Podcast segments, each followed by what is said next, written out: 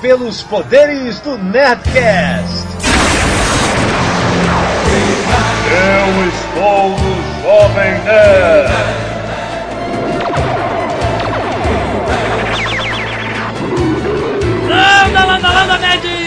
Alexandre Antônio, o Jovem Nerd, eu não consigo, não consigo, não pensei em introdução, eu estou muito doido, cara. Aqui é Carlos Volton e eu nunca usei cuecas felpudas. Aqui é Azagal e eu assisti outro dia um vídeo constrangedor do Caquinho. Que é isso? que é isso? Então tá, aqui é Garcia Júnior e eu não gosto de doce de abóbora. Ah.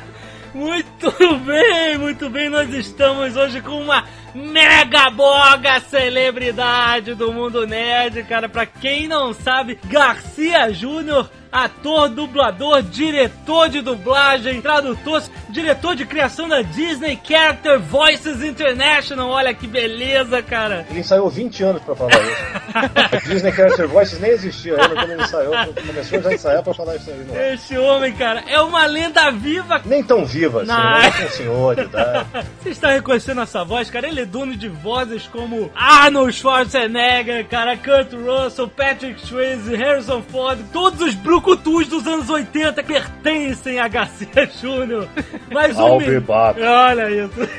Mais um milhão de vozes, a gente vai falar disso, vai falar da carreira dele de dublagem, falar de- dos personagens célebres, tudo mais, perguntas dos ouvintes do Brasil inteiro, assim que voltarmos nos e-mails, certo? Canelada.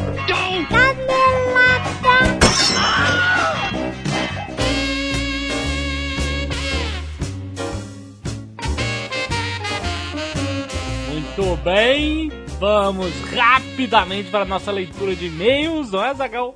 Sim, é verdade. O Jovem Nerd ficou com medo dos nerds não ouvirem mais Nerdcast e reduziu o tempo da leitura de e-mail. Não, porque esse Nerdcast tá gigante, não foi nada disso.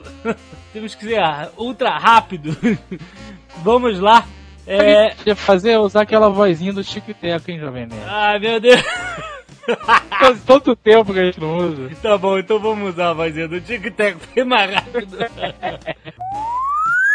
Muito bem, estamos de Tic Teco, vamos lá. Quero agradecer a todos os nerds que foram na Fast Comics e deram lá suas caras e falaram com o Jovem Nerd, com a Zagal, com a portuguesa, com a senhora Jovem Nerd e foram assistir a palestra, que foi super bacana, foi super legal. Foi muito bom. É, muito obrigado pela força, a gente tá com medo de que três pessoas fossem assistir a palestra que conhecessem o Jovem Nerd, mas a gente lotou, lotou, né? Centenas de pessoas. Segundo os organizadores da Fast Comics, nos três dias foi a palestra que mais lotou, o nego teve que pegar cadeira lá no subsolo, ainda ficou gente em pé, foi uma loucura. Não, não. Segundo os organizadores do Fast Comics, foi o dia mais cheio da feira. Olha, Zagal! Tô falando, cara. Muito bom. Camisa Jovem Nerd pra todos os lados. Isso, nós lançamos, agora já está à venda na Nerd Store, a camisa Lightsaber na caveira. Muito bom, muito bom. Aproveitando, né, que estamos aí na modaça do Capitão Nascimento. Isso. A camisa P já esgotou, nós já mandamos fazer mais, calma. Sim, é, verdade. E a pedidos faremos também algumas baby looks para as meninas. As meninas quiseram, né? Então tudo bem. Mostraram interesse. Está encomendada. Se você quer, é só ficar de olho na Net Store. Isso. Muitos e-mails de elogios sobre o Netcast 85, muitos elogios à participação da Bia Kunze e do Nick Ellis, que é, acrescentaram muito no nosso Netcast Tecnologia Sem Fio. A Bia Kunze, que é proprietária do blog garotasemfio.com.br e o Nick Ellis, que escreve no digitaldrops.com.br e um milhão de outros blogs sobre tecnologia. Entre outros. Pessoas de gabarito na, na, na internet. E Mas nenhum deles chega ao pé do nosso Blue Hand, né? Ai, muito bom, muito bom. Felipe Morcelli, 21 anos, Leme, São Paulo. Tive o prazer de comparecer à 13ª Fast Comics no primeiro dia e pude conhecer pessoalmente o Jovem Nerd. Ele talvez não se lembre de mim, mas eu com certeza vou me lembrar do momento tão divertido. O JN me confessou que estava muito nervoso para dar palestra, com medo que apenas eu levantasse a mão e perguntasse quem conhecia o site, olha aí. Também comprei a nova camisa com medo de ficar sem. Afinal, lançamento mundial não se perde. Disse o Jovem Nerd que o pessoal aqui do trabalho escuta o Nerdcast recentemente. E que eu havia votado mais uma vez no Bobs, o prêmio Best of the Blogs. Estamos em segundo lugar novamente. Mas infelizmente nem todos os ouvintes do Nerdcast estão fazendo isso. Agora a coisa cresceu e a galera da minha república também ouve o Nerdcast. Sendo assim, aproveitei para fazer inveja a eles, dizendo que conhecia o Jovem Nerd pessoalmente. Olha só, Jovem Nerd, olha. A palestra foi igualmente divertida, praticamente um Nerdcast ao vivo e para a diversão da plateia, que, ao contrário do que o JN imaginava, conhecia sim e muito o site. O Jovem Nerd mostrou para nós como ser bem sucedido nesse meio de negócio mais nerdismo e como certeza influenciou e deu uma luz a muita gente que deixou aquela plateia. Principalmente eu que tenho um blog há alguns meses sobre a DC Comics. E agora estou vendo como ele pode se tornar algo realmente legal. Ou não. Ou não. Mas o momento mais interessante de toda a palestra foram as apresentações públicas da quando o Azagal, Senhor do Universo, deu sua breve e sincera opinião sobre Harry Potter. É uma merda foda. Disse o anão e foi aplaudido de pé. Eu sou, né, cara? O cara, né? Ai, meu Deus, você tá dizendo. Gostaria de aproveitar a oportunidade para pedir um Nerdcast sobre história de quadrinhos adultas. Fale de Alan Moore, Sandman e afins. Valeu, pessoal do Jovem Nerd. Continue esse trabalho excelente que vocês fazem e dominem o universo. Sabe o que foi bizarro nessa Fast Comics? Por quê? Os autógrafos, cara. Por quê? Porque é, é assustador isso, né, cara? Por que é assustador? As pessoas pedindo pra eu assinar as blusas, camisas, nádegas. Ah, Uma loucura, né, cara? Ah, foi muito bom, você mandou, você mandou o autógrafo na guitarra do cara, vai pro inferno. o melhor autógrafo que eu já vi na vida. É, muito bom. Algum dia isso vai valer alguma coisa, né, cara? é verdade. Ou não. Ou não. Rafael Castro, 19 anos, Rio de Janeiro.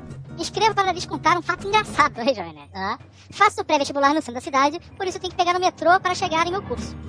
Todos os dias boto o Nerdcast no MP3, não importa se já escutei ou não. Simplesmente escuto outra vez e rio com a mesma intensidade.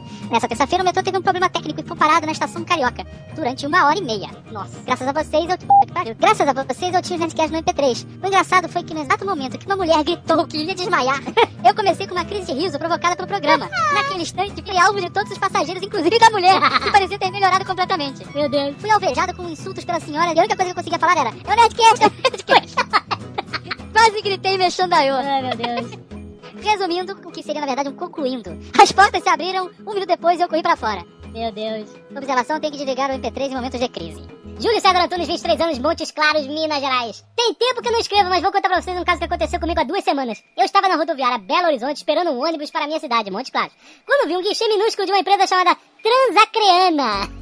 Olha aí, Zagão. No anúncio diziam que tinham passagens para Porto Velho, Cuiabá, Manaus e Pasmem, Rio Branco, olha aí. Fiquei tão curioso que resolvi lá perguntar como era a tal viagem. A moça disse que a passagem custava 250 reais e havia uma única saída por semana, no sábado às 19 horas. e chegava no ponto final na segunda às 22 horas. Detalhe, o ônibus não ia até Rio Branco, e sim até uma aldeia chamada Jacu. Voodoo é pra Jacu, né, cara? Que pariu, cara. Já procurei, mas não achei no mapa por aquelas bandas.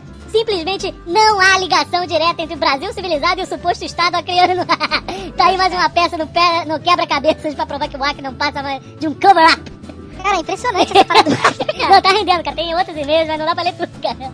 É realmente um grande mistério, certo? voltemos ao nosso Nerdcast. Vamos ao Nerdcast, eu tenho a força.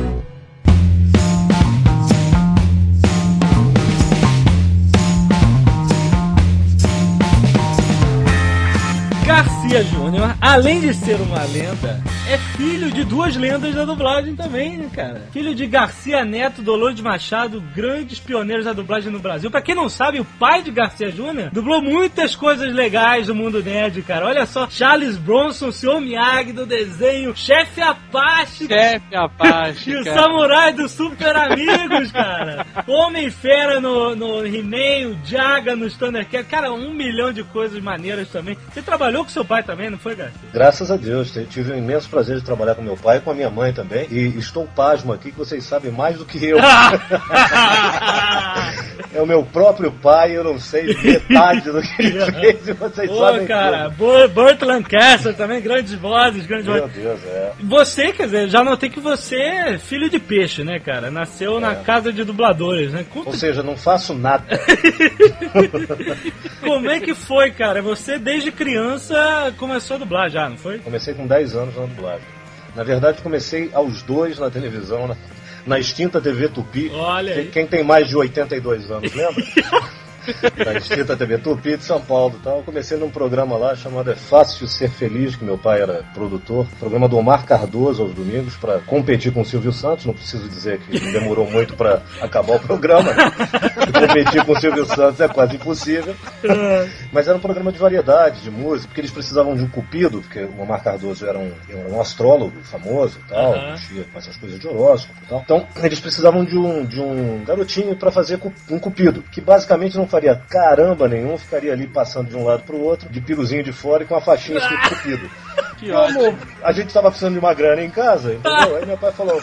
Bota testar criança pra fazer alguma coisa, já que dá despesa, come pra cacete. Ai, Então bota testar criança pra fazer isso aí e pelo menos ganhar um trocado, né? Mas que tu ficou pelado andando pra um lado pro outro. Veja bem que início de carreira, né? Depois não melhorou muito não, mas tudo bem. E mesmo com nudez, o programa não deu certo. Rapaz, aí é que não deu certo, entendeu? Eu acho que não deu certo exatamente por isso. Se fosse qualquer outra pessoa mais interessante, mas eu nu realmente não ia dar. Ai, nada ai. nenhuma, não ia dar certo. Né? Apalpa minha naba caso possa. Você dublou um personagem que faz parte da memória de várias gerações, que é o Pica-Pau. Isso foi na sua infância ainda? Isso foi na minha infância. Na verdade, eu comecei ali, comecei sem querer e por acaso, na verdade, com Aham. o pica-pau. Foram feitos vários testes. O Homem Casarré, saudoso Homem Casarré, ator, comediante da melhor qualidade. As pessoas de mais idade vão lembrar da novela que ele fez chamada Feijão Maravilha, com o Grande Otelo. Fez também a escolinha do professor Raimundo, fazia um corintiano. Falava, ora meu, tal. Putz, aí. Um ator louro tal, e, e maravilhoso, como pica-pau, fazia também a voz do Coelho Ricochete. Xerife bing, bing, bing, coelho ricochete. né? E ele fazia esse, esse Coelho Ricochete também, enfim, maravilhoso. E ele veio pro Rio nessa época para fazer teatro e televisão também. E acabou abandonando a série. Fizeram testes com, com vários eh, dubladores de São Paulo na época. E eu eh, fui convidado assim de brincadeira, para fazer de brincadeira, porque eu tava no estúdio, nunca Aham. tinha dublado. E eu não queria fazer, eu era muito, sou muito tímido, né? Muito encabulado. Embora pareça o contrário, porque a gente vai ficando velho, vai ficando mais sem vergonha.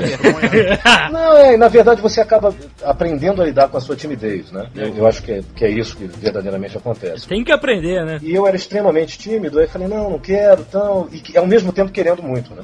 E meu pai, que não era uma pessoa muito paciente para essas coisas, falou, ah, então tá bom. tá, tá, tá, fechou tudo, falou, não, então, então tá bom, não vai fazer, é brincadeira mesmo, não quero saber, blá blá blá. E aí minha mãe me puxou num canto e falou, Júnior, não faz isso, faz porque é uma brincadeira, já que não tem nenhuma, enfim, responsabilidade e tal, faz aí convenceu meu pai a voltar ao estúdio. Aham. E eu fiz, de brincadeira, a dona Nenê, Nenê, que era esposa do Costife, que era dono da BKS, antiga versão brasileira AIC São Paulo, Ó.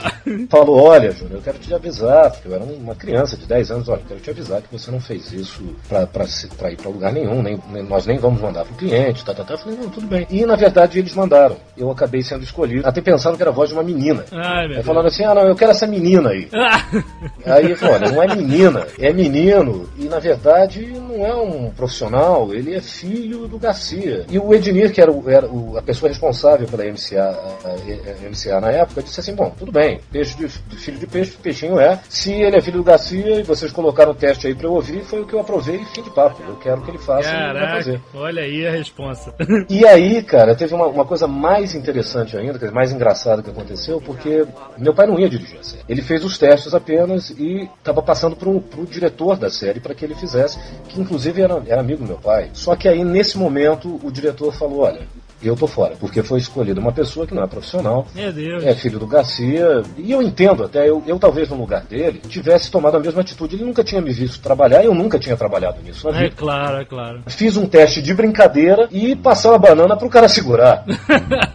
e meu pai acabou pegando por isso, comprou a briga. Aham, claro. Porque uma semana depois, quando eu já estava fazendo, ele chamou a mim e ao meu pai num barzinho que tinha ali, num botequinho que tinha ali do lado da, da BKS, para falar: olha, eu, eu te chamei aqui para conversar, porque eu quero conversar com você, não é com seu pai, mas quero conversar na frente do seu pai porque eu queria te pedir desculpas.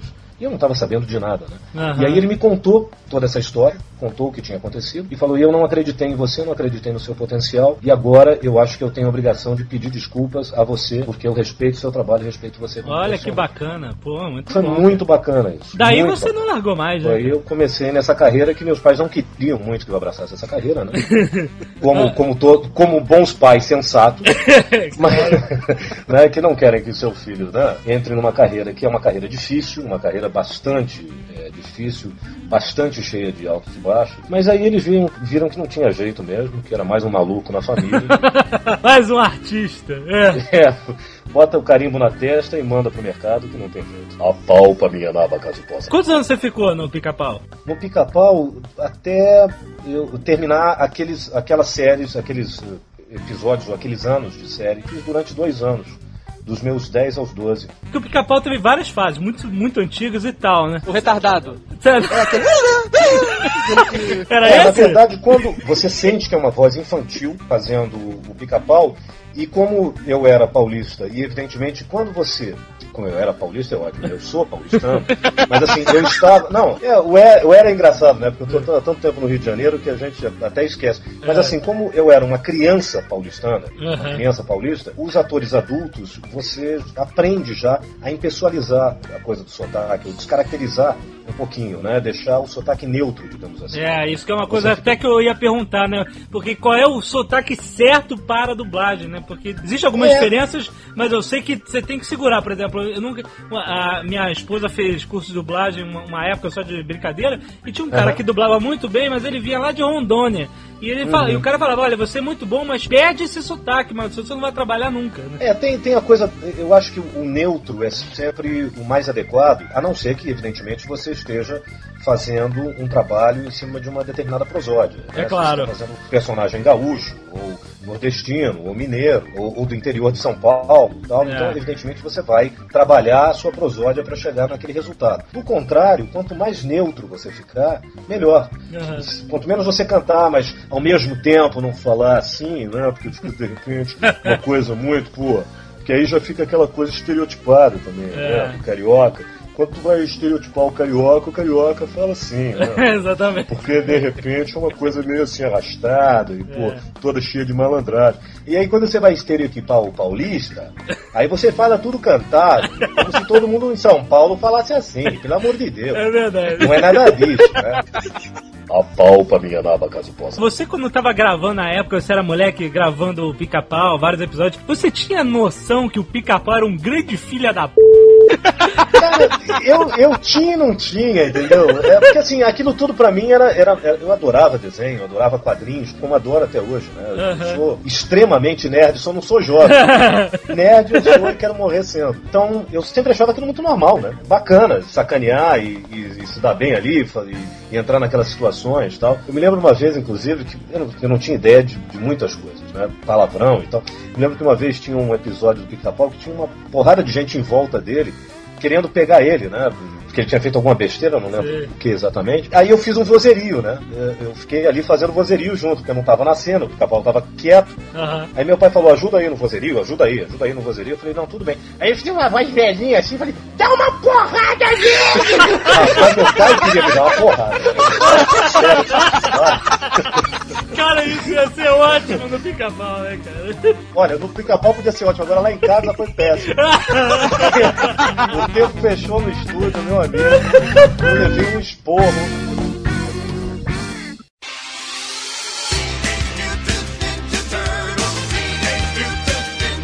Você fez muitos desenhos animados dos anos 80. Pra gente, né, a gente cresceu vendo isso. Então você faz parte da nossa infância né, nesse quesito. Olha só o que, que ele fez. Deixa eu listar rapidinho. Além do pica-pau, a nossa turma era o principal, o Alce Montgomery. Você lembra disso? Caramba, era um alce que usavam uma, uma suéter. Isso, olha!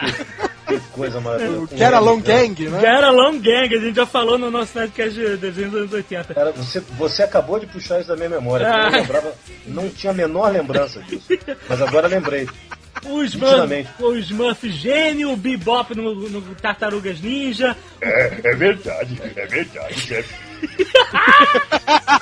Muito Eu bom. tenho que concordar com você, viu? Papai Smurf também concorda. Olha aí, tá tudo voltando, rapaz. O Bebop, cara, um dos meus personagens preferidos, adorava. Sério? Pô, que bacana. E, e quem fazia o Rocksteady, né, que era o, o outro capanga ali do, do destruidor, era um, um Márcio Simões, que faz Cacete e Planeta também, faz o- um dos Sucker and Fucker, né? E eu adorava sacanear ele, porque ele não conseguia, não conseguia segurar o riso.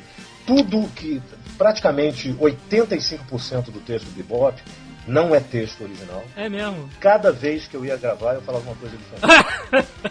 E o Márcio não segurava e ria. E a minha alegria era sacanear o Márcio e fazer com que ele risse e melasse o Luthor. Ah. Toda vez eu falava uma besteira diferente. Então É por isso que eu tenho um carinho muito grande. É um personagem pequenininho, né? Que fala pouco, mas É. eu adorava fazer aquilo lá. Que era um clima de muita amizade entre todo mundo que gravava. O- Cacete não é o rei dos anos 80, maluco. Esse homem trabalhou, cara. Trabalhou muito. Quem tem que pagar a conta tem que trabalhar, É, né? pois é. Azagal, você lembra do Automan? Lembro, cara. Automan. Garcia, você lembra do Automan? Infelizmente, eu lembro. Automan, aquele cara, tinha uma roupa meio Tron, né? Uma coisa brilhosa. Um Fazia cabelinho que não curvas em desmanchava 90 nunca. graus. É, sem desmanchar o cabelo. Aquele topete ficava ali direitinho no lugar. Você vê só, né? Como, como eu, era ignorante de pai e mãe de, de- de computação e de computador, e como na, na maioria da- dos casos, na verdade, da- dos seres humanos normais e comuns, no Brasil, pelo menos naquela época, né? Ninguém sonhava em ter PC, né? É, Computador Aham. pessoal era uma coisa que era bastante distante da realidade, né? exato. Então o, o cursor era cursor mesmo, porque foi cursor do inglês e virou cursor, né? Que era aquela aquela coisinha luminosa que ia pra lá e pra cá, né? Era sininho do automento. Isso, meu. muito bem colocado. Muito bem colocado, exatamente. Mas era o cursor, não era o cursor. Apalpa minha naba caso possa. Sobe a música.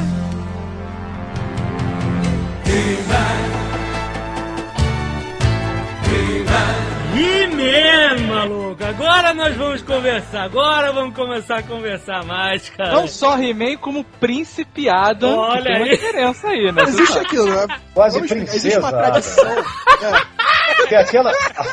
Pera aí. Aquele coletinho cor-de-rosa ninguém merece. Exatamente. Aquele cabelinho uma. Chanel. Eu ia perguntar pra você se você tinha noção disso. Não. tá... Não tinha, não. Não tinha. Você tinha quantos anos? O cara falou que você tinha uns Eu 19 tinha anos. 17. 17 17. anos, caraca, 17. olha isso, cara, muito bom. He-Man, cara, marcou uma geração inteira. Eu, Carlos Azagal, o Dave, somos dessa geração, nós crescemos com isso, a gente não se atreve a ver He-Man de novo, mas bolas, fez parte. Fez parte da nossa infância, era toda manhã, rapaz. E eu tenho uma grande dúvida a respeito de He-Man, vou te perguntar. Eu só queria dizer uma coisa sobre isso, Alexandre, rapidinho. Fala, por favor. Desculpe, tá? Não, não, pelo amor de Deus, interrompa. Não, não, é só isso. Desculpe. Perdão. não, cara. Perdão, eu tô pedindo a vocês e a, a todos que estão ouvindo a gente que, que passaram por esse mesmo problema. A única coisa que vocês podem dizer é exatamente isso, cara. Eu vi He-Man quando era criança. Pronto. Isso vai desculpar muitas coisas ao seu psicanalista, entendeu? Todo mundo vai te desculpar. Na fila do metrô, quando você começar a babar e tal, você só diz isso que as pessoas. Ah, tá bom, tá desculpado. Deixa ele passar, deixa ele passar. Ai, ai. Vai sim, seguindo. Deixa eu perguntar. Qual, é, qual era a sua voz de verdade? Era do Adam ou era do He-Man? Cara, era mais que, com certeza, quando eu comecei a fazer, era mais a do, a do Adam, né? Entendi. Na verdade, eu iria fazer só o Adam. Ah, é? Eu não, é, eu não ia fazer. o- Que isso? Eu, é, houve uma escalação dupla aí pra fazer o o desenho, porque no original são duas vozes diferentes. Ah, é? Não acredito. É, são duas vozes diferentes. Só que na- quando nós começamos a gravar, a pessoa que ia fazer o He-Man desistiu no dia da gravação, Pô, no meio da dublagem. Não sei porquê, foi por, um- algum, por algum motivo pessoal. E, e aí o Herbert, nesse momento, decidiu que eu faria os dois, então. E foi assim que, que nasceu essa coisa de eu fazer ambos os personagens, ou, enfim, o alter ego do He-Man lá. O detalhe do He-Man é tão importante aqui, principalmente pelo fato de que pelo menos 90% dos Nerdcasts se menciona o He-Man. Eu quero mais uma vez O He-Man está enfiado no Jovem Nerd. Ah, que é isso? com todo respeito. Não, porque todo mundo fala, porra, como é que ninguém reconhecia o cara? né? Era pior que o super-homem, porque o cara só ficava bronzeado e a voz ficava mais encorpada. Então, Quando vira He-Man fica bronzeadinho, alguma coisa tem. semi-nu, né? Sunga de pelúcia, cara. Né? Aonde vende isso? Mas alguma coisa estava aquecida, né? Mas eh, me ocorre uma coisa muito engraçada que aconteceu uma vez. Eu, eu, eu sempre morei aqui no Rio de Janeiro, quer dizer, até, até um, coisa de uns 12, 15 anos, eu sempre morei na Tijuca, né? Aham. E eu tinha um amigo que estudava no, no Instituto Guanabara. Uma vez fui buscá-lo de carro, estava com 18 anos, enfim, na época que eu estava fazendo remendo. E ele era meu vizinho e tal, e ele pediu para dar carona para uma menina. lá. E eu, cara, eu tinha 18 anos. Não tenho absolutamente nada a ver com He-Man, como qualquer pessoa sã e normal pode imaginar. Né? Se alguém acha que eu saio de peruquinha loura, de cabelo Chanel e de sunguinha felpuda, correndo por aí com uma espada nas costas, precisa se internar, né? É, mas enfim. Então tudo bem. Aí fui dar carona pra essa menina e esse meu amigo falou assim: Ah, olha só, ele que faz a voz do He-Man. Ela apontou o dedo assim pra mim no carro, fez uma cara de nojo, quase vomitando, e falou: Você? Aí eu falei, é, desculpe. Desculpa. Né? Começou aí. Desculpe de novo. Quer dizer, o He-Man já me proporcionou vários momentos de desculpa. Né? Por isso que exatamente depois desse dia eu criei um trauma, porque eu não queria, assim, eu falei, não fala mais esse negócio que eu faço He-Man e tal. E esse mesmo amigo, uma vez numa festa, chegou e falou assim, olha, ele é que, fa- ele que faz a voz do He-Man. Ele era seu amigo mesmo, né? É, esse era meu amigão. E aí o cara virou pra ele assim e falou: Ê, cacete, quem faz a voz do He-Man é meu amigo fulano de tal. Eu falei, ó, tá vendo? Isso é aprender a deixar de mentir na frente dos outros. Eu já falei pra você parar de contar essa história na frente dos outros. Mandou bem, saiu bem. E ele ficou, e ele ficou puto, né? Eu falei, tá vendo, seu babaca? Agora você nunca mais faz isso, para de me encher o saco com essa história, porque depois da sua amiga lá eu fiquei traumatizado. Foram seis anos de análise. O Jovem Nerd ele tá disfarçando, Ah. mas ele tá maluco pra pedir pra você fazer a voz do He-Man. Tá gravando isso aí? Lógico. Eu sou Adam, príncipe de Eternia, guardião dos segredos do castelo de Grayskull. Este é Carlos, meu fiel amigo. Fabulosos poderes secretos me foram revelados no dia em que ergui a minha espada mágica e disse: Pelos poderes de Grayskull! Eu tenho a força! Carlos Caraca. se transformou no poderoso Voltor Guerreiro e eu me tornei He-Man, o homem mais forte do universo.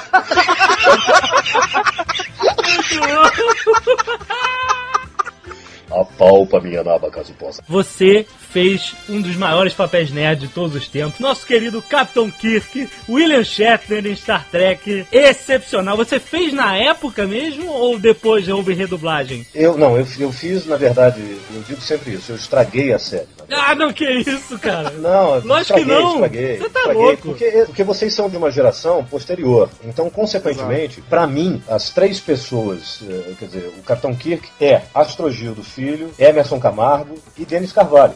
Aham. Foram as três pessoas que fizeram o, o, o Capitão Kirk na época, ou seja, na, na dublagem original, lá dos anos 60. Sim, sim. É, eu vim depois para estragar, como eu brinco e digo, porque assim, porque estragou o que era importante para mim, que eram aquelas vozes originais. Mas na verdade foi por uma questão de, de gravação, de, de- de qualidade de áudio. Sim. E, e por conta disso eu acabei estragando a série, Não. mas com muito prazer. Que você diz? Você não feito. estragou, você não estragou. Você e o Márcio Seixas que fazia o Spock, né, eu achava que era uma dupla ótima. na minha Eu opinião, descaracterizou o que, o que eu acompanhei a minha infância inteira e, e o que eu adorava. Então eu digo nessa, ne- nesse sentido, porque a criação de- desses três atores, na verdade, você vê, a série teve três Capitães Kirk durante o tempo da, da, da- da- sua dublagem original Aham. e você não sente uma diferença. Eu nu- nunca senti, sempre achei que todos os três mantiveram é, é, um padrão muito, muito bom da, da qualidade e que se encaixa também a uma interpretação, a, um- uma coisa toda que estava ligada àquela época. Aham. Aí quando você traz isso para um outro momento, eu acho que perde um pouquinho da magia, entendeu? Eu acho que seria mais ou menos uma referência atual à relação a isso, seria exatamente o fato do, do Homer Simpson. Que as pessoas que estão acostumadas, estavam acostumadas com o Valdir Santana na voz do Homer, acharam estranho ver ele agora com outra pessoa fazendo. É, mas na verdade a mudança do Homer, eu não sei por que as pessoas comentam tanto agora, porque o Homer foi, foi mudado Já antes. teve mudança. É, já É, foi Já mudado teve antes. mudança antes. O, o Júlio César substituiu o Valdir Santana. O Valdir Santana por um Antes. tempo. E na verdade, eu acho que o Carlos Alberto está muito mais próximo do que o Santana fazia do que o que o Júlio César. Porque o Júlio César, exatamente para não ficar é, é, preso àquilo que o Santana fazia, ele criou uma outra coisa. É, ele fez Ele uma procurou- coisa bem diferente. E Bem eu diferente. Eu acabei acostumando também. Pois é, aí você acaba acostumando. Então eu acho que é Exato. normal essa coisa, essa resistência inicial é uma coisa normal. Salvaguarda realmente quando você tem um- uma diferença muito grande e que descaracteriza o personagem, né? Por isso que talvez vocês não tenham sentido tanto com relação ao Capitão Kirk, porque eu procurei fazer o que o Shatner fazia lá, eh, mesmo porque não tem como, que aquelas pausas que ele fazia são uma coisa que você tem que dublagem. Mas evidentemente eu não quis fazer o que ele fazia no original, porque senão ia me sacanear muito. Mas, tirando isso, a gente tenta sambar pra cá e sambar pra lá e tentou fazer uma coisa meio clássica também, né? Sem, sem ter essa coisa que ele fazia no original. Você sabe como é que é.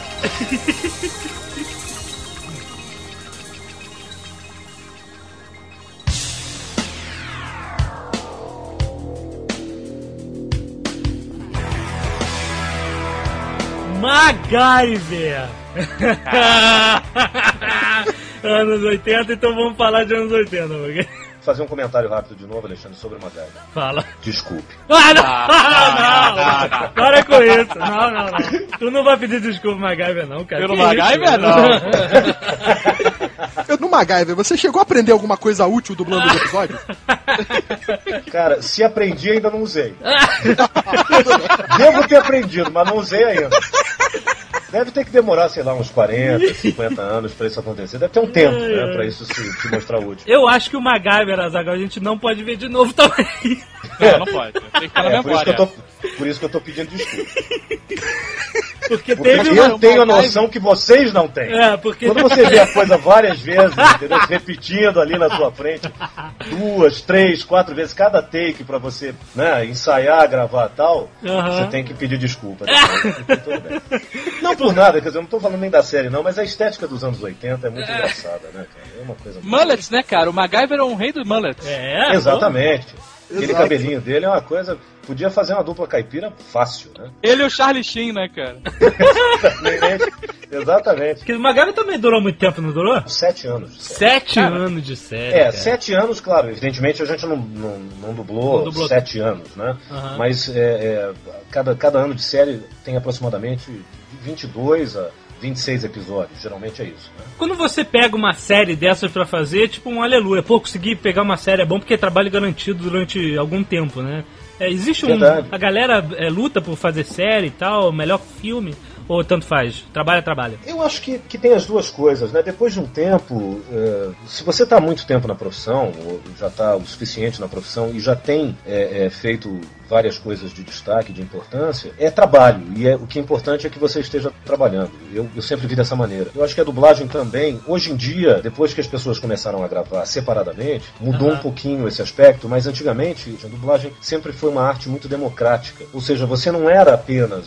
Eu não era apenas a voz do MacGyver, do Arnold Schwarzenegger, do, do Kevin Costner, dos grandes atores e dos grandes personagens. Eu entrava muito em estúdio ali para fazer o cara que estava entregando o telegrama. Oh, está o telegrama, senhor. Tá? E acabou. E eu adorava. Eu adorava entregar um telegrama, porque na verdade você ganhava por hora e eram 20 takes por hora, ou 20 loops, como a gente chama, por hora. Uhum. Que você tinha a convenção de gravar. Se você fosse lá e, e gravasse o cara que entregava o telegrama, eu gravava um loop, ou seja, eu ficava no estúdio 3 minutos e ganhava a mesma hora que o cara que encostava o umbigo na pancada lá e fazia um papel, às vezes, de uma hora dificílimo Saquei. que era um suicida que berrava e se, e se descabelava, eu quero me matar, eu quero morrer! E falava feito, feito um maluco durante uma hora, né? Com movimentos labiais louquíssimos que você tinha que, que encaixar. É, Então complicado. era muito mais difícil. Eu queria mais é falar, aqui está o telegrama, senhor. e ir embora. Pô, era, era maravilhoso. Então, a dublagem tem essa coisa democrática, porque como você não está aparecendo e a sua vaidade não está nisso, né? Não deve estar, pelo menos. Se Não. tiver, você vai ter que pagar uma grana violenta de analista, né? Porque não é por aí. Tem a coisa de você poder trabalhar e exercitar em vários papéis diferentes e até exercitar isso. O fato de você fazer um protagonista num momento X e ali sair daquele estúdio, andar 10 passos no outro ali do lado, no estúdio do lado, e fazer o cara que está entregando o telegrama. Ou o soldado que fala, estou morrendo! Tem uma, tem uma frase famosa de um, um onliner lá que é o Ei, esse carro é meu! Essas coisas assim que sempre rola. É, exatamente, vozerio, que é uma delícia. Você vozerio. fica ali conversando, conversando a sua vida. Então, claro que tem que acompanhar mais ou menos o que está acontecendo na cena. Evidentemente, eu me lembro de uma história do- de uma série antiquíssima, que os mais velhos vão se lembrar, chamada Holocausto, que tinha que era uma série pesadíssima, né? Assim, falava, falava sobre o Holocausto e, e- sobre todo tu- tudo que aconteceu nos campos de concentração, né? Com, não só com o povo judaico, mas também, enfim, com, com as minorias que existiam na Alemanha nazista naquela época. Aham. Então era, um- era uma série sofrida e comovente, né? E foi dublada, né? Na Herbert Richards e tal. Isso eu não vivi, evidentemente, eu não estava lá na época, mas é, é uma das histórias clássicas da dublagem. Então tinha aquela coisa que os caras organizaram um, um futebol ali, né? Com, com, sei lá, com. Não sei se era um pedaço de batata ou qualquer coisa assim, mas para ter um pouco de diversão no meio daquele caos daquele drama todo, né? Aham. E estavam ali uh, os, os dubladores fazendo vozerio e tal. Aí um inexperiente incauto manda um vai, vai fundo! O diretor fala, para, para, não, peraí, para, vai fundo, não. 1940 e tal, vai fundo é um cacete. Você tá maluco? É verdade. Então tem isso, né? Você tem que estar sempre se adequando ali à, situação. Mas dá pra você relaxar, você não tem compromisso com o movimento labial e tá todo mundo falando junto, né? É bacana. Então é muito melhor, às vezes, você fazer um vozerio do que você tá ali e fica 4, 5 horas no estúdio fazendo vozerio. É claro. Não tem a responsabilidade de estar ali carregando o protagonista nas costas e chegar alguém e falar assim: Ai, não gostei da voz dele. Ai, de novo ele fazendo isso.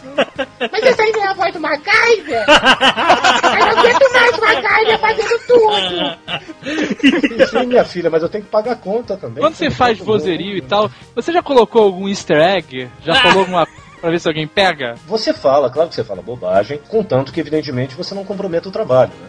A gente brinca, claro, até pra descontrair, porque é natural. Contanto que isso não imprima, tá tudo bem, que fique nos bastidores, tá, tá Aham. beleza. Eu conheço uma história de um cara que manda. Isso também é uma história antiga que ficava. Apalpa minha nava caso possa, apalpa minha nava, apalpa minha nava caso. Ficava assim, cara. Só que ele, no, meio de 200 milhões de pessoas você não ouvia isso. Excelente. Aí se torna folclore, né? É, Aí fica claro. engraçado. Apalpa minha nava caso possa. TV Colosso, malandro. É verdade, Capachão. Olha aí. uma besta. TV Colosso eu acho uma das produções nacionais mais espetaculares de todos os tempos. Eu já não tinha muita idade pra ser o público-alvo quando passava, mas eu gostava de porque eu achava de imensa qualidade, cara. E você pô, fez dois papéis, foi o JF e o Thunderdog. Sim, é verdade. Só que infelizmente não durou tanto tempo quanto eu acho que deveria durar. Você sentiu falta? Você gostava de, de fazer TV Colosso? Era uma coisa, se sentia agradável pra você, uma, uma produção nacional e tal? Cara, eu adorava, porque era a proposta, sem, sem a gente saber muito bem, né? A direção da dublagem era, de novo, desse, desse grande amigo e meu compadre do Mário Jorge, que reuniu essa equipe para dublar, e a proposta era muito parecida com o Simpsons original. Porque lá você sabe, né, que são 11 atores, 10 ou 11 atores que fazem absolutamente tudo. Tudo, né? Exato. E a proposta da TV Colosso era exatamente a mesma. Então, embora a gente tivesse os, os personagens principais, como eu, no caso, o JF, o Thunderdog, depois, mais tarde, quase no final, apareceu um terceiro lá que era o Daniel, que era um cachorro estilo Tim Maia, assim, bonachão e tal, não sei o quê. Então, ah, apesar desses personagens serem os meus personagens fixos e, e de destaque, digamos assim, eu fazia vários cachorrinhos ali, todos nós fazíamos rodízio para fazer várias das outras cenas com outras vozezinhas. Ah, saquei. Então todo mundo estava sempre fazendo tudo. E, e era uma equipe assim maravilhosa e a gente ficou muito unido porque era um trabalho punk, né? No início a gente fazia absolutamente tudo. Nós fazíamos o som guia para os bonecos, Você ia na gravação? Exatamente. Pô, que não, não, não todos nós, né? Porque assim, o som guia, como não era necessário que o cara que fosse fazer a voz da personagem mesmo fizesse, bastava que dois fossem. Aham, Então claro. podia ser. E aí a gente fazia tudo, voz de homem, voz de mulher, que era apenas para que os manipuladores ali dos bonecos pudessem fazer o tempo da boca eh, correto, né? Para que a gente não se ferrasse depois na gravação É. na hora de sonorizar. Exato. Então tinha, tinha essa coisa. E, e a gente dublava, feito condenado, as coisas que a gente fazia também na Everett Richards, na Delarte, em todos os outros estúdios nos quais nós trabalhávamos. Né? Então a gente ficou três meses até a gente pegar o jeito do programa e até também contratarem dois atores para fazer apenas o som guia durante as gravações. Nós não dormíamos. Caraca, cara, imagino. A gente passava 24 horas dublando alguma coisa, porque assim, a, a determinação era essa. De madrugada, como a gente não tinha o jeito ainda do programa, nós passávamos a madrugada inteira para gravar os programas. Então a gente começava lá para 9, 10 horas da noite, íamos até 7 horas da manhã. Meu Deus. E 8 e meia da manhã começava o período de dublagem normal nos estúdios. Meu E Deus. todos nós éramos profissionais requisitadíssimos. Então a gente saía correndo. Então era assim, a gente dormia quando dava. Um encostado no outro ali, parecia um albergue da juventude, aquele negócio. o estúdio da sonorização da TV Globo. Então, isso com certeza te traz uma dificuldade muito grande. Eu, eu parecia um zumbi, cara. Eu não fazia barba. Só toma- eu só ia em casa tomar banho e escovar os dentes. E escovar, levava a escovinha, claro, para escovar os dentes ali, comíamos ali e tal. Então, fica- você acaba criando uma, uma relação com as pessoas de, de muita união, né? Porque tá todo mundo segurando um rojão muito, muito violento. Isso durou três Então, meses? É, assim, até evidente, a coisa de, da gente varar a madrugada, né? Ficar Ah, até sim. de manhã. gravando o programa. Meu Deus. Depois não. A gente saía, começava às nove, saía umas duas da madrugada. Mas isso é vida normal de quem trabalha com arte, né? Não, não tem essa. É normal. E você tem que acordar cedo, tem que acordar cedo e paciência. Aí você até segura a onda. Agora, ficar sem dormir, dormir no chão, ali no canto, durante um mês, dois meses, você vai ficando desgastado realmente. É, né? com certeza. Mas olha, teve um resultado fantástico. Acho que isso faz parte de uma pérola, de pérola da, da- do arquivo de televisão brasileiro. É, eu tenho cara. muito carinho pelo programa também. Foi daqui que pediram um figurante vestido de cowboy texano com chapéu de copa? Então tá.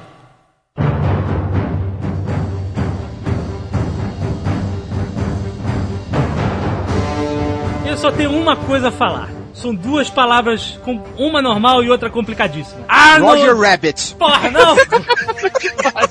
Também! Mas eu quero falar primeiro de Arnold Schwarzenegger! O pai de todos os brucutus. Tudo bem, vamos tirar, deixar o Chuck Norris fora dessa, mas pra quem cresceu na década de 80, cara, é, é, é uma coisa. E você fez, cara, O Sobrevivente, Inferno Vermelho, Conan Bárbaro, Vingador do Futuro, True Lies. A dizer, não fez todos os filmes do Schwarzenegger, mas fez os melhores. É claro. né? Fez Predador, fez Terminador do Futuro. Principais. Até ah, recentemente, Batman Robin, Fim dos Dias. O último que você, que você dublou do Schwarzenegger foi Exterminador do Futuro 3? Eu acho que sim, foi. Foi. Também foi o último filme do Schwarzenegger, mas. E nessa época você já nem estava mais, né, tão ativo na dublagem geral, né? Não, não, não. Mas aí eu não resisti. Esse não. Teve a participação nos Sim, no filme dos Simpsons também. ah, no Ah, é filme verdade. dos Simpsons, é verdade. É O verdade. Schwarzenegger. Mas como é que o Schwarzenegger chegou em em você e como é que alguém falou, pô, você é a voz do cara, você vai ser o cara? Eu explico isso, precisa nem ser ele. Os caras, quem é que faz o He-Man? Que é um cara tão grande quanto o Schwarzenegger. Ai, meu Deus. Foi o seguinte, um dia eu tava ali e falei, People of California. I'm your governor. E acharam que eu podia mandar bem fazendo esse cara e tudo bem. Não, na verdade não. Na verdade, assim, eu tenho o maior orgulho de dizer isso. É, é, foi nepotismo mesmo, assim. É, esse, isso foi um presente do, do meu querido e velho pai, Garcia Neto, ele que me escalou para fazer o Conan. Ah, E porque a gente tinha assistido o, o filme, fomos ver o Conan, o Bárbaro no cinema, aham. eu e meu pai. Aí a gente tá ali no cinema, tal, e no, no final, né, que para quem lembra do filme, o Tulsa Doom lá, né, Tulsadum. que, que eu acho fantástico, inclusive, a, a história, né? Porque é, é, a, a mensagem do filme eu acho muito interessante, né? Porque o cara tenta primeiro dominar pela espada e depois ele saca que a melhor coisa é dominar as mentes das pessoas através né, de certos ritos e coisas e, que tais, que é o que mais acontece, na verdade, na história da humanidade. Né? É. Tinha um babaca no cinema, que sempre tem um, né? Claro. Tem. Enchendo o saco, cara. E, e- e sacaneando o filme. E falando um monte de merda. Aí no final, que tinha aquela coisa, né? da- da- daqueles eh, seguidores todos do Tulsa Doom. E que o, o Conan sobe as escadarias lá pra tentar matá-lo, né? Aham. Aham. E aí fi- ficou o babaca gritando lá atrás: Viva o Tulsa Doom! Viva o Conan! Viva o Tulsa Doom! Aí alguém virou: Viva da tua mãe! Bicho, o cinema veio abaixo. O cinema veio abaixo. Todo mundo bateu palma. Aí foi do cacete. Aí depois teve aquele silêncio, você só viu aquela voz lá atrás. Pô, mãe não, é sacanagem. Cara, aí o cinema veio abaixo de novo. né? Isso já nos créditos. O cara ficou assim, mas o cara perdeu a fala e ficou ainda chateadinho. Olha só. Ai, tadinho. É.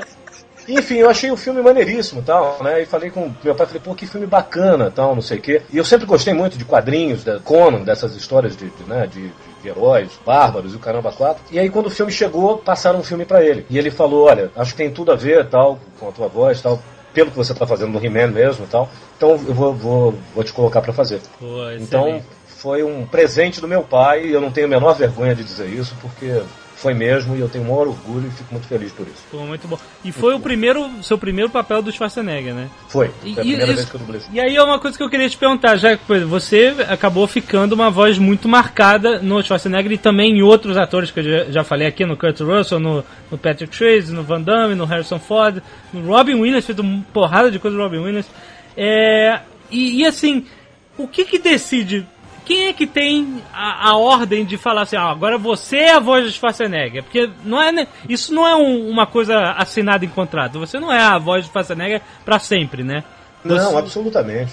Isso quem decide é o que? Um consenso, por exemplo, se você pegar outro, um diretor te escalou, por exemplo, seu pai te escalou aqui, fez esse, fez o Conan. Agora, em outro trabalho, que, que com outro diretor, quem é que decide é, vir? Ah, vou pegar esse cara que esse já fez, ele pode pegar qualquer um. Como é que é que funciona essa história de. Não, ele pode. Na verdade é o seguinte, se, se, não, se não for um consenso, ou seja, se o diretor chegar e falar assim, não, eu achei essa escalação péssima. Não Ah. tem nada a ver o Garcia Júnior fazendo o Schwarzenegger. É ridículo. Não vou escalar. Ele não escala. Não entendi. né? A- a- assim, o, o diretor nesse aspecto é soberano na sua decisão mesmo, porque a responsabilidade do trabalho do produto final é dele. É claro.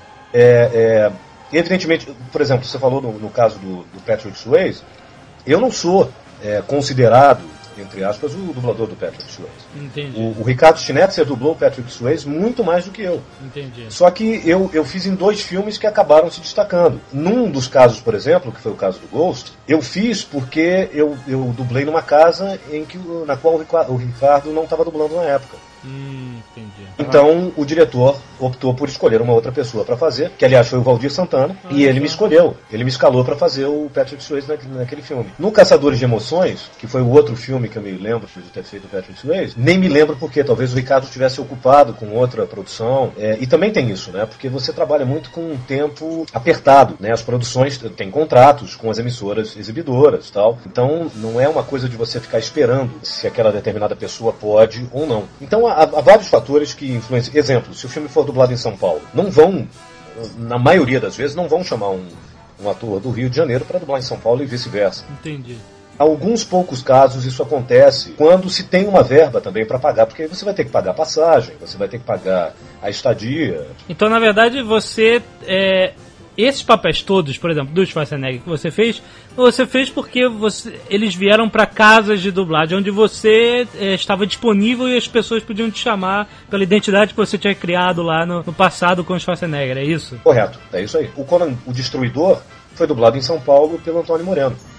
Exato. É um excelente dublador, um amigo querido, e foi ele que fez com muita propriedade lá. Mas foi bom, né? Pelo menos pra esse você não tem que pedir desculpa.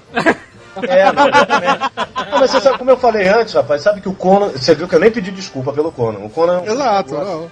eu gosto realmente do 1 principalmente.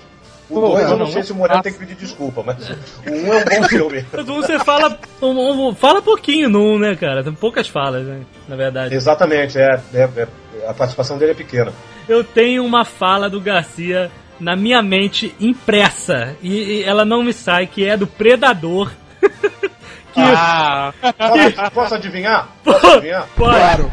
Nossa, mas você é muito feio.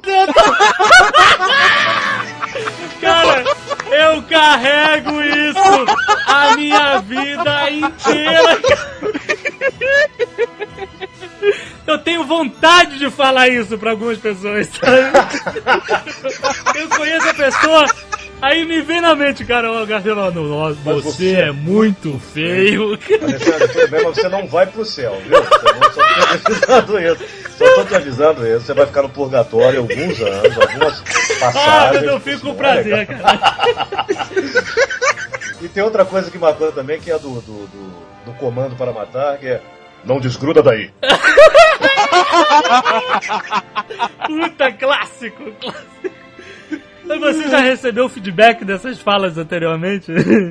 É, cara, é assim, é impressionante, né? Como tem umas coisas que marcam mesmo as pessoas. Aham. Então, eu volta e meia ouço alguém fazer esse comentário comigo, tá? Dizer, pô, não, acho aquela frase lá muito engraçada. Fala isso, fala isso pra mim, fala isso pra mim. Fala, nossa, você é muito feio. Fala aí, fala, não desgruda daí. Aí eu já sei que.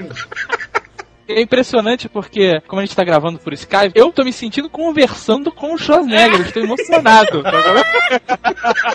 Verdade. Apalpa minha naba, caso possa. Van Damme, Van Damme, cara. Van Damme é demais, cara. É, Van Damme tem na- no principal, no, que eu considero o principal filme do Van Damme, né? Que é o Grande Dragão Branco. Grande Natsukao. Atsukawa. e fez um, um filme que eu adoro, que é o Roger Rabbit. É verdade. Por favor! Olha aí, cara! Olha, você quer estrelas, Raul? Eu te dou estrelas! Uma estrela, duas estrelas! Ah! Cara, esse papel eu- eu tenho que aplaudir você de pé, cara, porque você não ficou devendo nada à dublagem original, cara. Muito obrigado. Muito bom mesmo, cara. o verdade. Roger Rabbit eu vi, eu, eu só fiz dublado. Coisas que a gente vê na infância, a gente vê mais dublado do que é original, porque a gente acostuma. Mas não é só por isso, porque eu faço questão, eu tenho aqui o Roger Rabbit, cara, e é fantástico. Parabéns, cara. Esse é um trabalho que eu tenho no meu coração. Muito- Além de, além de Schwarzenegger e tal, eu tenho como, sabe, uma coisa que eu tenho que elogiar mesmo. Agora, você fez Harrison Ford, vários personagens maneiros, fez Blade Runner, que, assim, a sua voz no Harrison Ford também cai muito bem, apesar de, sabe, o Schwarzenegger e Harrison Ford ter nada a ver, a sua voz cai muito bem. E você fez a dublagem original do Star Wars, não foi? É, exatamente. A primeira dublagem feita pra, pra televisão. Pra televisão. É, mas é engraçado, você não fez do primeiro, você fez só do Império Contra-Ataque e o Retorno de Jedi, não é isso? Isso, porque o primeiro filme foi feito pelo Francisco Milani. Olha! Francisco Meu. Deus! Não acredito! Muito melhor do que eu, inclusive. Pô, Muito cara. melhor do que eu. Star Wars foi redublado agora, o lançamento do box novo e tal. E quem faz o Han Solo é o Guilherme Briggs, com também adora a voz dele. Não é à toa que o Han Solo é o Han Solo, É né, o Han cara? Solo, exatamente. Agora, o Robin Williams, cara, é um personagem engraçado, porque a gente já entrevistou o Nelson Machado aqui, que também já dublou o Robin Williams, né? E a sua voz com a do Nelson Machado tem nada a ver. Assim, a voz que vocês fazem no Robin Williams é super diferente. E é engraçado que as duas encaixam bem, porque eu já vi do, filmes dublados com os dois e os dois são muito bons. Agora eu quero te dar parabéns também por você ter dublado Bom Dia Vietnã, cara. Pois é, Meu cara, Deus. mas essa é a minha história com o Robin Williams. Na verdade, eu também acho que não tem nada a ver com a minha voz, mas assim, eu tinha acabado de voltar de Portugal, eu, eu morei em Portugal um ano, em 88, fazendo rádio lá, sendo locutor de rádio. Ah. E eu vi esse filme lá, no cinema. E quando eu voltei, ele tava para ser dublado, e eu implorei para dublar o filme. Entendeu? Porque eu falei, olha, eu quero fazer um trabalho bacana. Eu, vou, eu levei o script para casa, fiquei ensaiando em casa, eu fiquei adaptando o texto em casa e, e cheguei no estúdio para dublar com o Zé Santana, que foi o diretor do filme. Falei, Zé, é, a gente ganha por hora, como eu expliquei, né? E se você passa, evidentemente, do, do- do tempo de horas e tal, você ganha mais. Mas eu falei assim, Zé, eu queria só te pedir um grande favor. Eu, não, eu sei que você é uma pessoa extremamente honesta e que seu esquema está absolutamente honesto para que eu ganhe aquilo que é o certo, é, dividindo o número de takes ao número de horas que eu tenho para gravar. Então eu só queria que você me desse a oportunidade de ensaiar quantas vezes eu achasse necessário e que eu assistisse depois para te dizer até se eu queria de repente tentar mais uma vez e, e- e fazer mais uma vez para tentar chegar num, num- num resultado melhor. Você se Exato. incomodaria com isso? Ele falou, não, ele é um cara maravilhoso, assim, super tranquilo. Eu falei, não, filhinho, tudo bem, faz aí, vamos assistir, vamos fazer assim, tudo bem. Falei, olha, se passar, se estourar meu tempo, eu quero ganhar o que está previsto para eu ganhar. Eu não quero atrapalhar nada, não quero atrapalhar o esquema, não quero, entendeu? Nada. Eu só quero fazer um trabalho bacana, porque eu adoro esse filme e quero fazer um bom trabalho. Tentei, né? Foi daí que surgiu a coisa de fazer o Robin Williams. Porque o Robin Williams, ele é uma matraca, né? Que ele não para, né? E, no, e nesse filme em especial, no Bom Dia Vietnã, cara, quando ele vai pra trás do microfone, cara, é, é- ele fala sem parar, sem pausa, sem respirar, né, cara? Exatamente. E tem Não muito. respira, como é que pode, né, É, cara? e tem engraçado que tem muita piada que é local, né? Coisa que só pra americano mesmo e tal. Eu imagino a adaptação desse texto deve ter sido um mega trabalho, né, cara? É, foi, assim, não sei nem se, enfim, foi bem sucedido ou não. Eu, eu tentei fazer o melhor possível dentro dessa coisa das duas realidades e até mesmo com outro fator, né? Que você está falando da guerra do Vietnã, você está falando de um tempo específico, década de, de 60, Aham, é, uma guerra americana no, no continente asiático, então fica tudo muito complicado também de se adaptar e de se brincar com isso tudo, né? Com E, e você vê, às vezes, o preconceito da dublagem, isso é uma coisa que eu, que eu queria muito dizer, já que a gente está falando de dublagem, para até as pessoas que não se identificam muito com o trabalho pararem para raciocinar, né? Tem, tem duas coisas. Uma foi é referente a esse filme, que eu li assim uma, uma crítica num determinado jornal de grande circulação no Rio de Janeiro, que era assim: é, será exibido hoje o filme Bom Dia Vietnã, é, dublado. Aham. E, e claro que a dublagem deve estar uma porcaria. Quer dizer, o cara nem viu e não gostou, né? deve estar uma porcaria maravilhosa. Né? É, exatamente, e eu, eu falo aqui. Não, assim, porque a verdade é assim, existem realmente dublagens que são uma porcaria. É, Que Sim, claro, como tudo. Né? É, É, como tem filmes atual- que são uma porcaria, como tem novelas Exato, que são uma porcaria, exato. como tem qualquer coisa que são uma porcaria. Né? é, Mas tem dublagens, cara, que melhoram o filme. Exato. Atualmente tem essa série no Discovery Channel, A Prova de Tudo, né? Não sei se vocês Aham. assistem. E a dublagem, cara, eu não sei quem faz, eu sou ignorante. Mas a dublagem é espetacular. Parece que o cara tá Uau, ali né? mesmo, cara. Foi impressionante, cara. Tem, tem muita expressão de, de, de res- respiro. Isso, e não é porque o cara exato, cai, né? o cara levanta, o cara, sabe, se machuca, né? E, cara, ele, re- e, né, e, e dubla tudo exatamente. Parece que realmente ele tá falando ali em português com todo mundo. Apalpa minha nova caso possa. Fechando filmes, cara, senão a gente não vai ficar até amanhã aqui falando várias outras dublagens nerds do Garcia. Ele dublou o Paul Atreides em Duna aí, cara, seu filme preferido. Kyle McLaren. E, Ó, Christopher Lambert no Highlander 1 e 2, olha aí. Olha, Christopher Lambert, cara. Parabéns. Olha, veja você, desculpe, hein? Ah, não! Ah, não, não, não, não. Um eu tenho, vejo sempre, eu só finjo não ver os cabos, mas o resto tá tranquilo. Não, o seu trabalho é ótimo. Você, você tá sob medicação? Conta pra mim, fala dela. Forte, pesada. Pesada, né? Então tá tudo bem. Então, então tudo bem. Então eu te desculpo. Porque, eu vou te dizer o seguinte, eu comprei Highlander há pouco tempo também, amarradão, falando, pô, filme da minha adolescência, fui ver no cinema, muito bom. Ah, Falei, é, tá certo. Não vou, não vou tecer mais nenhum comentário. Só vou dizer, Tá vendo? Ele rompeu a regra dos 15 anos, não pode. Não pode. Não é. Existe a regra dos 15 anos que é importantíssima. Não, pois é, mas eu esperei até você dizer que tinha visto, eu tava adorava, eu fiquei calado. Quando você falou que rever atualmente acha muito legal. Pede, pede pra ele receitar um pouquinho mais forte, um remedinho um pouquinho mais forte, porque esse já não tá mais fazendo efeito. O que mais, pô, tem bons companheiros, Ray Liotta, cara, que foi ah, Martin Scorsese, muito bom, muito bom. Muito bom filme. E você fez a o Rod Serling, né, na apresentação do Além da Imaginação, cara, você lembra do texto? Não lembro nem que eu tinha feito isso. Ah, olha Mas não conta pra ninguém, não, tá? tá? Tem o Kevin Costner no Dança com Lobos. Isso, é William Dafoe clássico. no Platoon, cara, que é clássico. que mais? O Dolph Lundgren no filme do He-Man, que é uma merda p... também. E aquele filme, vamos combinar que podia ter, né? Queimado negativo, né? Quando você pega assim um trabalho que o filme é, é muito ruim e tal, assim, é, é muito desprazeroso fazer e tal, ou você vai, Não, vai na eu acho divertido. Não, eu acho até divertido, porque é, uma produção é um negócio muito complicado. Né? Você botar um esforço num trabalho onde exige é, é, a junção de vários profissionais, de várias áreas e tal, é, é complicado. Então, por si, por si só, eu já acho louvável você terminar um filme. Você fazer. Eu, eu sou apaixonado por cinema também. Então, assim, eu respeito muito isso, o esforço de. Agora, tem coisas que são absoluta e absurdamente ridículas. Então, no mínimo, você tem que se divertir. É claro. Né? Você ficar pau da vida, não, porque você está também ganhando seu dinheiro honestamente, fazendo um trabalho que, de qualquer forma, pretensamente ou provavelmente vai agradar alguém. Tá aí Highlander que não nos deixa mentir, não é verdade? não é? Então, assim, você tem que ver pelo lado otimista, como diria Monty Python, né? Ah, Sempre verdade. veja o lado otimista da vida, né?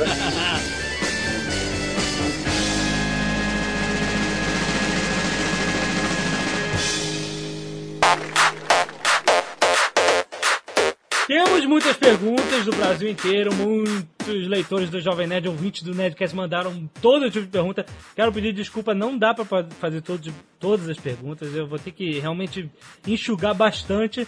Mas, por exemplo, temos fãs, olha só, um- o Douglas Barbosa, de 15 anos de São Paulo, disse que é seu ultra, mega, ultra fã do cacete, sabe tudo da sua vida. E olha, cuidado com esse tipo de fã.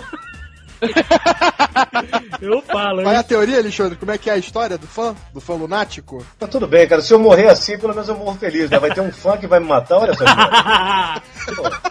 Mas então, ele, o Wagner, de 20 anos do Rio de Janeiro, o Lustosa, de 29 anos também do Rio de Janeiro, fizeram um milhão de perguntas. Assim, teve a galera que mandou uma pergunta, mas esses três caras mandaram um milhão de perguntas e eu, eu só tô. Eu só queria nesse- dizer o seguinte, Ah. Douglas, Wagner, Lustosa, um grande abraço pra vocês. Obrigado aí pela, pela força e obrigado por gostarem do meu trabalho. Ó, Valeu muito mesmo. bom, muito Legal. bom. Olha, Douglas, Wagner e Lustosa. Não rola grana na conta de nenhum dos três, tá? Mas Obrigado. Valeu. Muito bom. Vou misturar as perguntas dele porque realmente tem muita coisa. Mas uma que é do Douglas, ele falou assim: Como você entrou como diretor geral da Disney Brasil, tendo substituído o talentosíssimo Telmo de Avelar, que foi diretor da Disney por mais de 20 anos? É, assim, é, só eh, explicando um pouquinho. O Telmo era o responsável pela direção de dublagem dos, dos- de todos os produtos da Disney no Brasil. Aham. Mas meu cargo não é esse. Ah. Ele era o diretor de dublagem. É, eu, eu, eu faço um outro papel aqui no Brasil. Eu sou um funcionário Disney que fazia o papel, que faz o papel de quem vinha lá de fora de Los Angeles para supervisionar o trabalho da dublagem do Telmo nos filmes animados para cinema. Entendi. Então, nesses filmes animados para cinema, você tinha a figura de um executivo de Los Angeles que vinha aqui supervisionar o trabalho do diretor de dublagem, que era o Telmo. Esse é o meu trabalho. Eu apenas dirijo os filmes também de cinema animados pela proximidade que eu tenho com a função e pela paixão que eu tenho pelo trabalho de dublagem e pelos trabalhos da Disney. Entendi.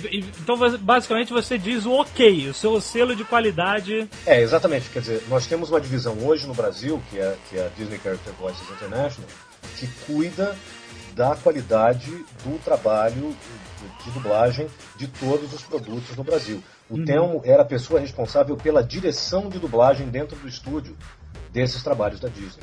Entendi. Apalpa minha naba, caso possa. Uma coisa que muita gente pergunta: essa, essa história de você e o Nelson Machado falou com a gente.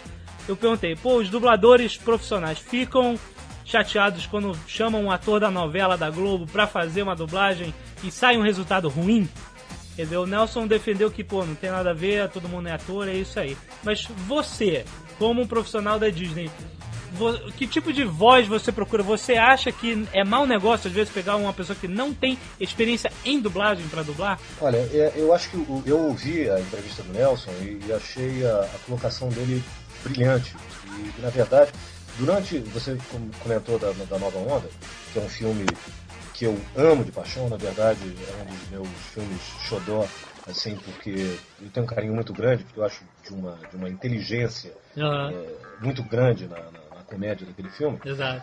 E a Marieta falou a mesma coisa durante uma coletiva, porque ela falou, olha, eu não vejo essa distinção, porque é a mesma coisa dizer assim, tudo bem, é, se somos todos atores, é, somos todos colegas. Quer dizer, então um dia se uma pessoa que faz dublagem estiver fazendo teatro comigo, eu vou virar para ela e falar assim, o que, que você está fazendo aqui? Você devia estar dublando? É, pois é. Ou se estiver fazendo novela, estiver fazendo televisão comigo, eu vou falar, o que, que você está fazendo aqui? Você devia estar dublando? Exato. Eu não- esse tipo de pensamento, realmente, na minha opinião pessoal, e não porque eu estou nesse cargo na Disney, e, e é porque é o meu pensamento verdadeiro, é desculpa de quem não tem talento. Apalpa minha naba, caso possa.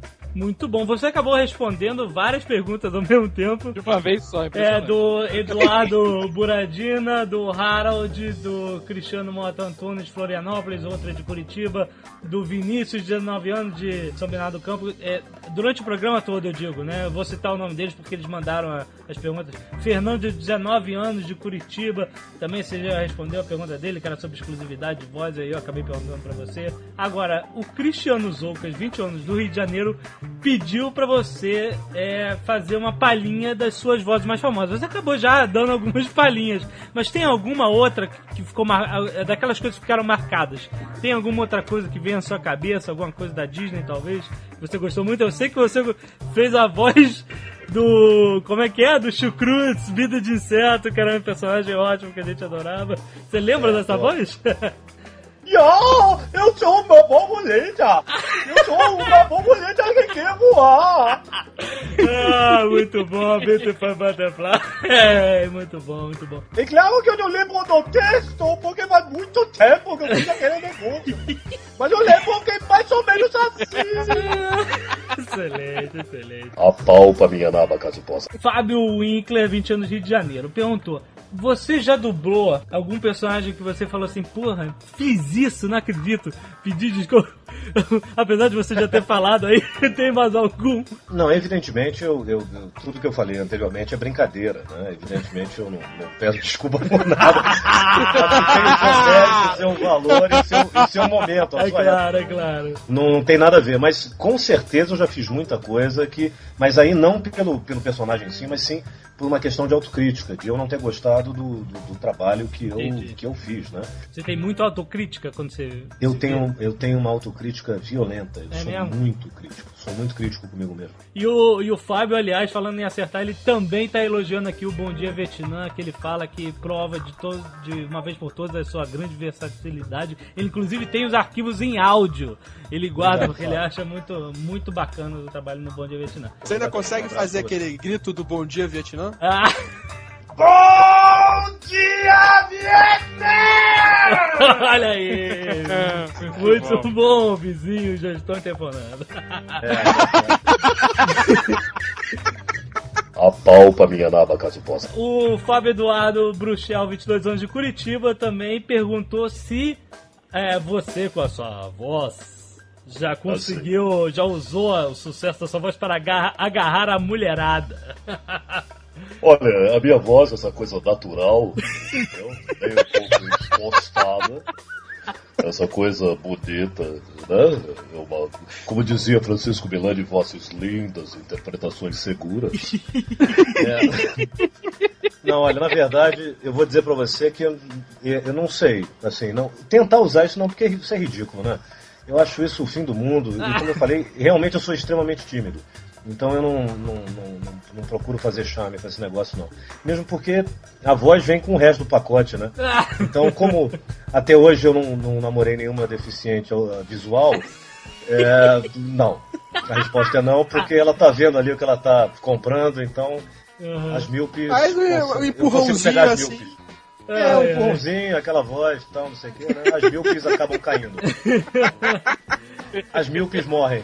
O Eduardo Reis, 25 anos de Brasília, também perguntou é, sobre a tradução e dublagem de palavrões, né? Que falou assim, no filme Fim dos Dias, como você dublou Schwarza, é, teve que soltar coisas tipo, ah, vão se fuder, mas que porra, tá fudido e tal, não sei o que. É, até onde vai? Porque eu lembro de uma época que o merda passou a ser incorporado na dublagem. E, mas até onde pode ir o palavrão na dublagem? Se Depende. eu não me engano, esse filme Fim dos Dias tem ele falando diabo, filha da puta. Ah, é? Você falou isso? Essa é, olha, é, é um- é uma, boa, uma boa questão a ser levantada, muito boa pergunta. A questão é a seguinte: a gente tem que analisar duas, duas coisas aí. Uma é a seguinte: nós vivemos eh, num país que passou por 20 e poucos anos de ditadura, né? Sim. E, e isso foi uma coisa que contribuiu bastante para essa questão de se colocar é, coisas amenizadas, tanto na dublagem como quanto em novelas, em qualquer outro, em qualquer outra coisa. No entanto, eu acho que existe uma coisa chamada bom senso. E na verdade, mesmo lá fora, quando você tem um filme que vai para a televisão, o diálogo desse filme é mudado. Você tem o, o- o ADR, que é chamado, né? eh, Additional Dialogue Recording, que todo filme tem, porque outra babaquice, né, que se tem no Brasil às vezes é falar, Eu não gosto de filme dublado. eu falo assim, ô babaca, todo filme americano é dublado. Não conta pra ninguém, não. Todo filme americano é dublado, animal. Ou você acha que um cara, no meio de uma explosão e tal, ele tá falando, tem um, um babaca correndo com um boom lá no, mic- no microfone. É. Ou ele tá correndo com o microfone de lapela ali dentro. Exato, exato. Né, mas tudo bem, enfim. A ignorância é, é grande e tá tudo certo. Mas a questão é exatamente essa. É, é, os filmes lá fora são dublados e as palavras muito fortes e os palavrões são dublados com atenuantes para com, com palavras eh, enfim, amenizadas para televisão. Versão light. Versão light, exatamente. E é necessário, e eu concordo com isso. O que aconteceu em End of Days, que aconteceu também com Hurricane, que é o, o furacão, foi que a gente dublou esses dois filmes para o cinema. E exatamente para começar a quebrar a resistência do público para filmes dublados no cinema, o que é uma coisa muito curiosa, porque, por exemplo, o cara diz que não gosta de, de ver filme dublado no cinema, porque ele tem vergonha de dizer que está vendo filme dublado no cinema. Mas é, se você pegar o mercado de home video, todo o mercado de home video é dublado. Sabe por quê? Porque senão os filmes não têm saída. Uhum. Isso O cara- acontece muito, com certeza. Exatamente. No escurinho da casa dele, ele tem coragem de botar a dublagem. Que é uma coisa que eu tenho dificuldade muitas vezes na faculdade agora, na Universidade de Cinema que eu estou cursando. Isso é uma coisa que eu, que eu dou risada sempre. As pessoas dizem assim, ah não, mas vamos ver no original, né? Aí eu vejo um monte de bestalhóide lá lendo legenda. Aí a ação toda tá passando, aí nós temos uma matéria que chama-se Análise do Filme. Aí o professor pergunta assim, e aí, o que, vocês analisaram dessa cena? Pô, dá pra passar de novo que eu tava lendo a legenda? então, prova exatamente isso, que se você está lendo legenda, você não está vendo filme. E cinema é imagem. Cinema é imagem com áudio. Se você não está vendo o que está acontecendo, você dança muito mais do que ouvir a vozinha do personagem no original, porque todo mundo diz que assim é que é bonitinho. E as pessoas tanto entendem isso e sabem disso que em casa, quietinhas lá, vão assistir o filme dublado. Então, enfim, e exatamente para quebrar essa resistência de- do cara que diz assim: ah, tá vendo? Por isso que eu não gosto de dublagem, pô. Porque o cara fala lá, motherfucker, you son of a bitch, you, you, you asshole. E o cara di- diz assim, seu tolinho, teu bobão. O cara, o cara fala assim, oh, you go fuck yourself. Aí eu vou furar os seus olhinhos. Entendeu? Então, para isso, para quebrar e dizer assim, olha, nós estamos usando, não há um palavrão em nenhum daqueles dois filmes que não tivessem sido utilizados no original. Aham. Todos os palavrões que foram vertidos para o português estavam, claro, com os seus semelhantes ali, né? Ou seja, com a sua tradução, não ao pé da letra, mas com a sua tradução dentro do entendimento do- do- daquilo que, que- que se fala em português, né? Vertidos para o português, porque era um filme para ser exibido no cinema. Quando ele foi para a televisão, aí já era responsabilidade da televisão pegar esse outro ADR, esse- essa outra gravação com, as- com os diálogos amenizados, Isso. inserir ali. Porque eu acho que televisão é um, e principalmente a TV aberta, assim como o cabo também, é uma, é uma coisa que entra na tua casa. Né? E você está, às vezes, com o seu filho ou sua filha de 5 anos, ou com a sua avó, ou mesmo com, você, com a sua esposa, e você não quer ouvir isso Aham. né? Eu não sei por que as emissoras acharam por bem exibir com aqueles palavrões, com aquilo ali. Foi tomei um susto, né? Não, é, exatamente. E entendendo, e a gente toma um susto maior porque a gente não está acostumado com isso, exatamente pela por causa da censura. Porque nós Exato. passamos anos ah, ah, ah, ficando à margem do que é comumente colocado de forma real, né? E isso foi atribuído à dublagem. A culpa não era da ditadura, era da dublagem que não falava o que estava sendo dito no original. Quer dizer, de novo, entendeu? Não, não, não. A situação do país está maravilhosa, mas a dublagem é uma merda. é, é, é sensacional. Apalpa minha naba caso possa. Muito bom. Últimas três perguntinhas. É, uma, uma mais séria e outras duas mais galhofas. É, uma que é minha e também de muitos, muitas pessoas que, é, por causa da troca do Valdir Santana nos Simpsons e tal, né, que a gente comentou, é, as pessoas estão comentando, a nerdalhada que é mais ligada no mundo da dublagem, é, fica se perguntando... Você e- disse nerdalhada. né? Nerdalha... Nerdalhada! Fica se perguntando sobre o problema que tem de direitos autorais para os dubladores. Quando você pega um. D... Você dubla uma série, um filme, qualquer coisa. E você pega o DVD e coloca ele lá para vender com a faixa de áudio original e a faixa de áudio dublada. Os dubladores têm direitos autorais a receber deste, deste produto? Olha só, é, eu, eu vou te responder como profissional da área. Aham. tá? Eu não vou te responder, porque assim, eu não, não, não posso nem responder, porque não, a minha área não é direito, não é. Ah, não sim, sou- sim, claro. Enfim, eu não sou advogado, não conheço lei para discutir leis e nem leis de direitos autorais. Então o que eu vou dizer para você é a minha opinião como intérprete. Aham. E o que eu, o que eu acho, o que eu penso disso, particularmente e como eu sempre pensei. Porque isso já, já aconteceu na minha vida, por exemplo, há, há coisa de 15 anos, quando o He-Man foi lançado em VHS. Aham. Então Porque esse, esse. Desculpa, sua voz estava lá e. Exato. Nada, Então, nada eu- aconteceu, né? Eu dublei, eu dublei o filme para televisão originalmente e depois ele foi comercializado em home video. Isso. Tá? Então, assim, nesse momento, esse, esse questionamento que está surgindo agora e que você levantou, eu me fiz naquele momento, como Entendi. intérprete, e é como eu penso. Então, eu não estou absolutamente defendendo A ou B, X ou Y. Claro, eu estou claro. dizendo para você a minha opinião como intérprete. Eu penso o seguinte, Alexandre. é, se eu amanhã é, produzir um filme, botar o meu dinheiro e colocar esse projeto de pé e chamar profissionais para trabalhar comigo nesse projeto e os pagar valorosa e, e suficientemente por aquilo que eles vão exercer no meu projeto, desculpa, ao término dele, ele é meu pelo seguinte: se tiver alguma falha e se eu perder todo o dinheiro que eu coloquei naquele projeto, eu, eu não vou chamar você e perguntar, Alexandre, lembra aquele filme que você fez comigo? Yeah. Pô, pois é, cara, eu tô devendo 200 mil, bota 10 aí que tu fez parte dele. Entendi. Então, o que eu penso é o seguinte: é, se eu estou sendo chamado para executar um trabalho, onde eu vou, executo meu trabalho e vou embora para minha casa e não corro risco, se eu não corro risco, eu não posso fazer parte do, eu não, não participo do lucro. Este é o meu pensamento pessoal. Sempre foi. Apalpa minha naba caso possa. Penúltima pergunta, você. Você não tem mais dublado ativamente, né? Você foi uma escolha sua de carreira, você passou a ficar na- mais na direção, na- na- na- nos bastidores. Como é que foi isso? Eu acho que é uma, é uma, é uma decisão até ética, né? Porque se você tá. Se eu, eu, eu tô. Eu, há há 12 anos eu sou um executivo da Disney. Então não tem nem sentido, evidentemente, eu fazer trabalhos que são dos meus colegas hoje, que trabalham e, e pagam as suas contas com a dublagem. Sim, sim. Evidentemente que num caso específico e especial como um animado de cinema da Disney, eu até faço a direção porque eu sei como eu levo essa direção. É uma questão de carinho mesmo, de, de profundo carinho pelo trabalho que eu faço. E, e, e aí realmente eu, eu tomo a frente desse trabalho de uma duas vezes por ano. E com relação aos personagens, aos, aos atores, é quando, quando é uma coisa muito especial.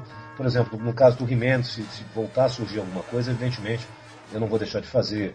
Se é um Schwarzenegger, que agora está lá governando a Califórnia e acredito que não vai fazer mais filme, mas se fizer novamente e me chamarem, me convidarem, irei com o maior prazer. Mas são casos muito esporádicos e específicos de um carinho muito pessoal, né? É, no caso dos Simpsons você fez, né? Você foi lá fazer as Exatamente. de Schwarzenegger, né?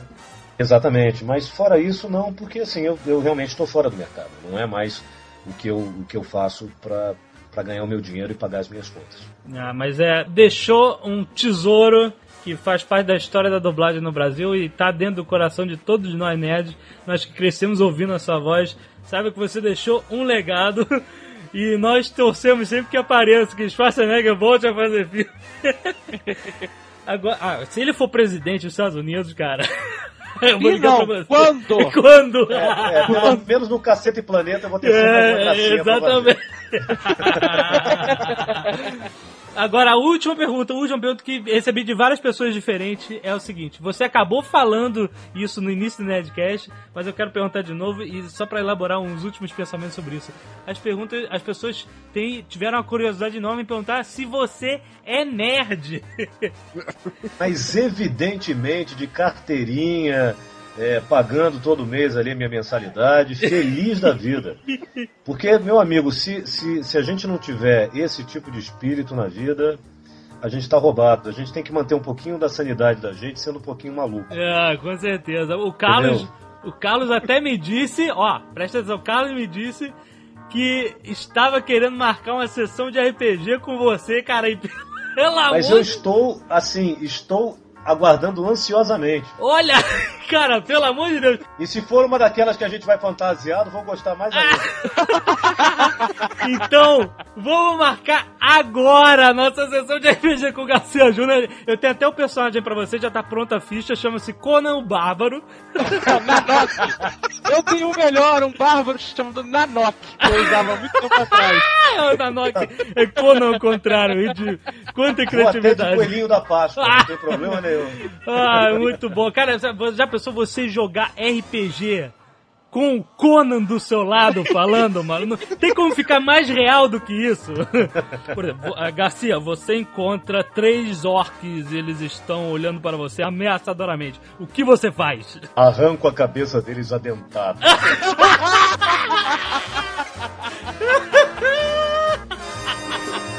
e ainda mastigo os dentes. Ai,